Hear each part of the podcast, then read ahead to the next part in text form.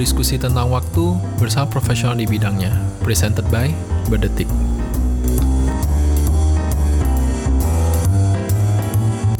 It's very easy for us to be lazy karena we are the own boss gitu loh.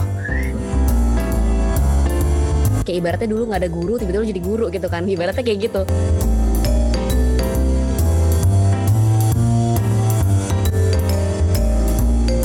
Hari ini kita kedatangan satu tamu untuk dari podcast tentang waktu di Berdetik. Ada Olivia Lajuardi. Eh, mungkin dari Olivia Lajuardi boleh perkenalkan diri dulu sebagai siapa dan profesinya sebagai apa. Halo semuanya, thanks for having me today dan um, nama aku Olivia Lazuardi dan aku seorang fashion blogger dan aku udah mulai di, di industri ini di tahun 2012, jadi lumayan lama. 2012 ya, Pi ya, lumayan lama ya. Itu awal-awal banget ya. Iya. Oke, okay, jadi kalau misalnya pada penasaran, kalau gue pribadi udah kenal si Olivia ini lama di 2012 juga. Nah, kalau gue panggilnya tuh banyak kan sebagai Lipi sih. Nah, kalau uh, Pi boleh ceritain nggak awal karir lu itu tuh gimana startnya? Terus perjalanannya tuh bagaimana secara singkat aja lu bisa sampai ke sini?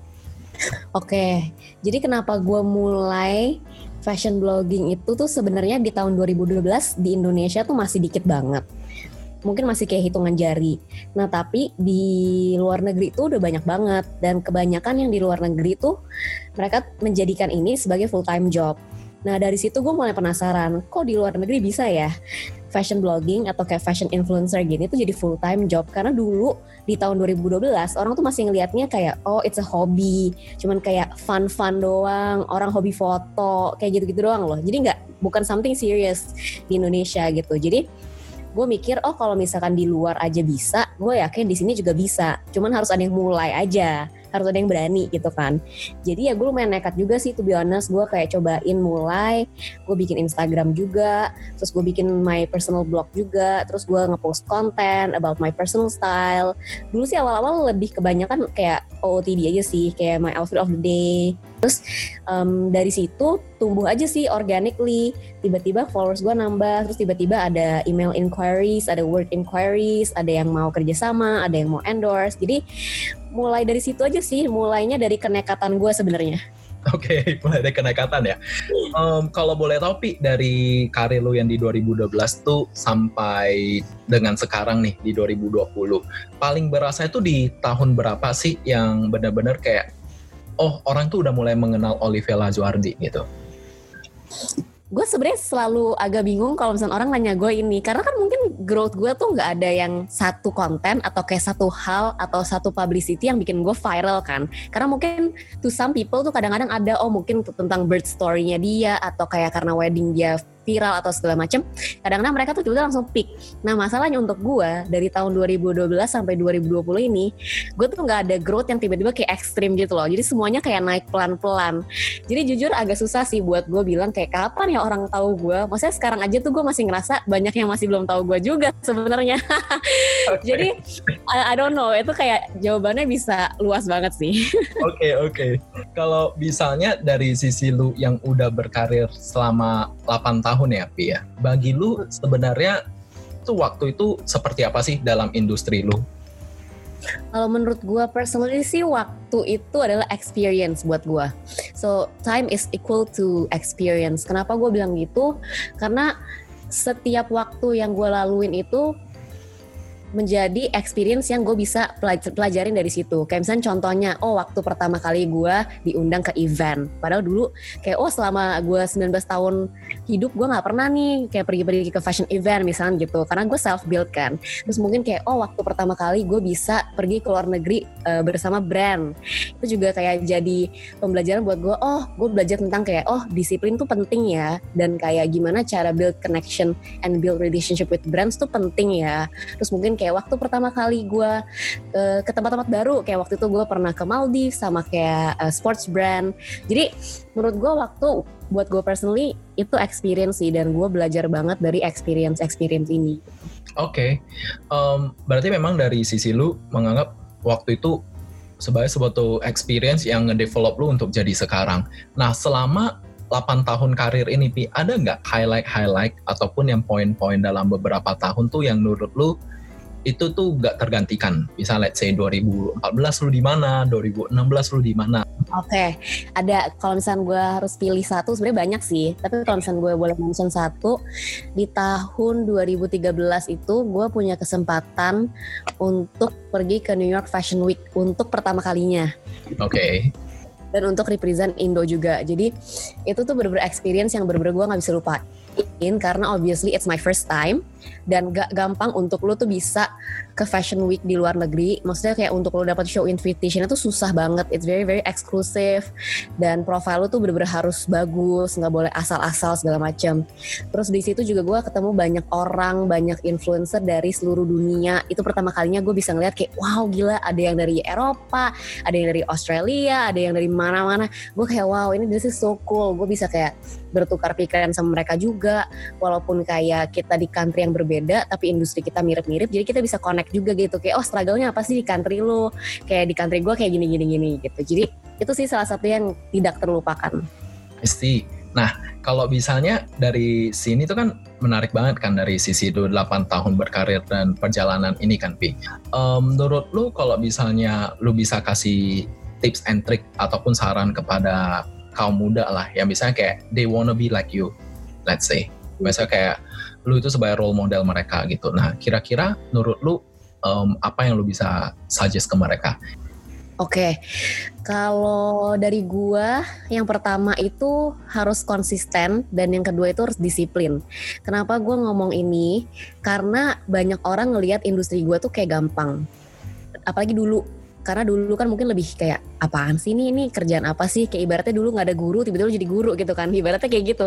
Jadi mungkin orang dulu underestimate my job dan mungkin banyak orang juga yang ngerasa kayak eh kayaknya gampang nih kalau misalnya gue mau jadi fashion influencer atau mau jadi fashion blogger. Gue tinggal narsis-narsis aja foto-foto aja setiap hari ntar followers gue nambah gitu. Tapi sebenarnya kan di karir gue tuh nggak segampang itu loh guys. Kayak bukan cuma sekedar visualnya bagus tapi kayak it's about personality juga dan lu juga harus ada bisnis mindsetnya juga gitu. Karena kalau enggak ya jadinya cuma hobi fun-fun doang gitu kan. Dan um, kenapa harus disiplin? Karena kerjaan ini kan self employed jadi kalau misalkan kita nggak disiplin sama waktu kita nggak bisa disiplin sama deadline brand segala macam ya itu tuh bakal jadi fatal banget. Karena it's very easy for us to be lazy karena we are the own boss gitu loh Okay. Jadi itu yang bahaya. Dan udah gitu yang tadi gue bilang juga konsistensi. Banyak orang yang kayak uh, panasnya di depan doang kayak oh seru nih dapat dapat freebies dikirimin barang lalala. Tapi habis itu mungkin mereka nggak bikin konten lagi bikin konten kalau misalnya cuman dikasih barang sama brand doang nah itu tuh menurut gue udah mulai nggak konsisten karena um, gue sangat amat uh, harus mengingatkan diri gue sendiri juga sih dan kayak kadang-kadang kayak gue udah mulai males udah mulai not uh, super motivated gitu-gitu gue mikir lagi oh awal-awal kenapa gue bisa sampai sini juga karena gue konsisten gitu loh gue upload um, konten setiap hari dan lu juga tau lah ya. cerita kita dulu kita bisa foto 30 look sehari just yeah. because karena kita nggak bisa ketemu setiap hari maksudnya kayak small things like that um, gue tuh masih masih simpan sampai sekarang gitu loh the konsistensi itu gitu sih. sih. Kalau misalnya Pi untuk selama 8 tahun ini lu udah berkarir gitu. Nah, sebagai seorang fashion blogger lu udah mencapai your dream belum sih? pastilah di 8 tahun ini banyak banget dreams yang udah tercapai dan mungkin kadang-kadang ada juga yang sesu di luar ekspektasi gue kayak misalnya contohnya oh di tahun 2013 itu semenjak gue bisa dapat kesempatan ke New York Fashion Week gue jadi penasaran nih eh gue mau dreams gue tuh gue bener-bener bisa get invited to other fashion weeks kayak misalnya Paris Fashion Week terus mungkin kayak gue waktu itu juga pernah datang ke Melbourne Fashion Week terus ada juga uh, Milan Fashion Week gitu-gitu kan. Nah dari situ gue membuat itu menjadi salah satu goals gue dan itu tercapai lagi sekitar dua tahun lalu gue mulai aktif pergi lagi ke Fashion Week secara independen karena waktu 2013 itu kan gue pergi bersama brand nah gue cita-citanya tuh gue pengen banget bener-bener gue diundang sama brand yang dari sananya gitu loh, yang emang luxury brands dari sananya. Jadi dan itu tercapai uh, mulai du dua tahun lalu dan gue udah pergi sekitar empat season. Itu dreams gue yang um, mungkin bisa tercapai. Kalau nextnya sih sebenarnya masih banyak banget sih dan kayak gue mau expand mungkin brand gue keluar lebih worldwide juga karena kan um, gue udah 8 tahun nih established di Indonesia gitu kan. Hmm, benar. Udah saatnya, udah waktunya juga untuk gue expand more um, market juga gitu. Jadi ya masih banyak sih kayak gue mau expand international, worldwide gitu. Kalau secara personal, Pi, um, gue penasaran sih. Maksudnya kayak selain daripada konsistensi gitu, ada nggak sih kendala yang lu hadapin lagi selain soal maksudnya kayak lu harus berdedikasi terhadap konsistensi diri lu ataupun harus terhadap uh, waktu yang lu ada gitu. Nah, ada nggak sih yang kendala lain lagi dalam dunia si fashion ini? Kalau kendala sih sebenarnya banyak banget. Um, apalagi dunia influencer ini kan menurut gue masih tergolong baru ya di di compare sama other jobs gitu. Jadi kadang-kadang gue juga harus educate the brand yang mau kerja sama-sama gue kadang-kadang tuh ekspektasinya beda. Karena mungkin kayak brand ekspektasinya kayak oh pokoknya kalau pakai influencers it's all about sales. Pokoknya harus sold out langsung harus viral. Sebenarnya bukan buat itu doang gitu kan. Ada emang influencers yang uh, kencengnya emang untuk branding ada yang emang untuk jualan ada yang kencengnya review produk. Jadi menurut gue tuh ada banyak kategori tapi mungkin uh, masih banyak orang di luar sana yang nggak ngerti perbedaannya. Jadi dibukul rata aja. Pokoknya kalau pakai influencer ini harus kayak gini resultnya. Terus pas nggak tercapai resultnya seperti itu, padahal resultnya dapat yang lain. Jadinya ada sedikit apa ya miskomunikasi dan ada kekecewaan gitu kan. Jadi itu menurut gue sih salah satu kendala sih karena gue ngerti di, di lain sisi gue ngerti juga ini kan industri baru jadi orang juga masih belajar masih ber, beradaptasi gitu kan. Jadi ya udah yang gue bisa lakukan ya gue mengedukasi mereka juga kayak oh guys gini loh ada perbedaannya gitu. Orang tuh selain dari si blogger langsung itu tuh sebenarnya bisa belajar dari siapa sih pi? Maksudnya kayak the do and don'ts regulationnya gimana tata krama cara ngomong yang baik dan benar itu gimana sebenarnya tuh dari mana sih selain dari blogger Oke, okay, sebenarnya banyak banget sih. Apalagi sekarang di dunia online, gue suka lihat kayak teman-teman gue yang lain mungkin bukan necessarily influencers, mungkin their business uh, women juga yang mungkin udah experience-nya udah lebih lama segala macam. Mereka suka bikin kayak IG live, um, lessons apa segala macam, sharing tips and trick. Intinya sih menurut gue harus dimulai dari hati yang mau belajar dulu. Itu yang paling penting. Karena percuma nih kalau misalnya udah banyak supply-nya tapi kayak males untuk ngikut-ngikut ginian karena ngerasa nggak perlu itu susah juga kan. Nah itu satu. Terus yang kedua ya harus proaktif untuk kayak nyari-nyari yang kayak ginian. Karena menurut gue banyak banget sekarang tuh kita hidup di zaman yang serba ada online one click away dan banyak banget kelas-kelas online. Apalagi sekarang kan kita lagi nggak bisa keluar. Uh, kalau misalnya dulu lebih sering banyak event-event yang mungkin kayak uh, ketemu face to face ya. Tapi sekarang kan banyak kan online. Dan bisa belajar dari business woman yang lebih experience. Dan menurut gue tuh bisa dari siapa pun yang udah experience aja sih. Maksudnya kayak misalnya gue, gue juga sekarang masih belajar sama orang-orang yang mungkin experience-nya di dunia lain. Atau mungkin experience-nya lebih lama dari gue gitu. Karena there's always something to learn kan. Dan tadi gue setuju banget sih pas lu bilang kayak oh gimana cara belajar kayak tata krama cara ngomong segala macem. Gue jadi pengen uh, bilang kayak mungkin karena gue receive a lot of, of inquiries juga uh, sehari-hari either itu di DM atau di email.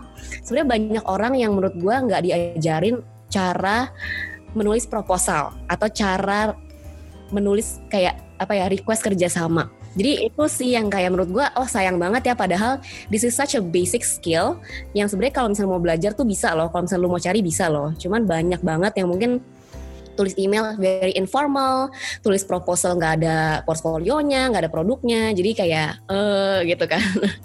Kalau misalnya dari sisi lu sendiri, seberapa penting sih jam tangan ataupun wristwatch ataupun aksesoris di tangan sebagai seorang fashion blogger? Oke, okay.